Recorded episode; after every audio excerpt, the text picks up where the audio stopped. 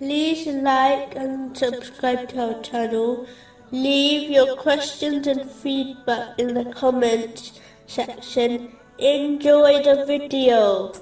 Moving on to chapter 36, verse 18. They said, Indeed, we consider you a bad omen. In a narration found in Imam Bukhari's Adab al Mufrad, number 909, the Holy Prophet Muhammad, peace and blessings be upon him, warned against paying attention to bad omens, as behaving in this manner is like associating something to Allah, the Exalted, meaning polytheism.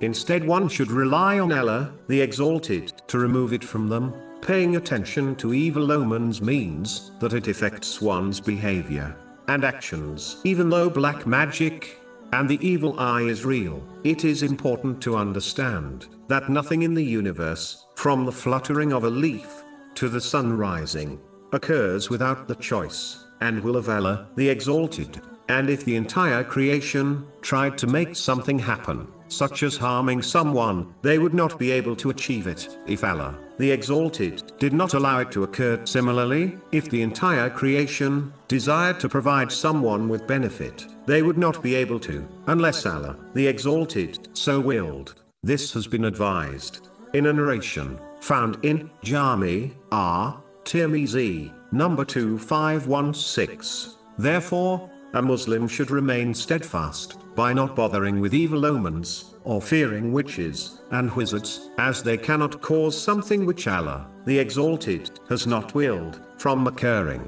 Instead, one should remain steadfast on the obedience of Allah, the Exalted, and continue with their lawful actions and choices, and only seek protection from evil things, according to the traditions of the Holy Prophet Muhammad, peace and blessings be upon him, while fully trusting in the support of Allah, the Exalted. They should not turn to people and things which contradict this, as in a long run, it will only lead to paranoia and trouble, which in most cases is worse than their initial fear.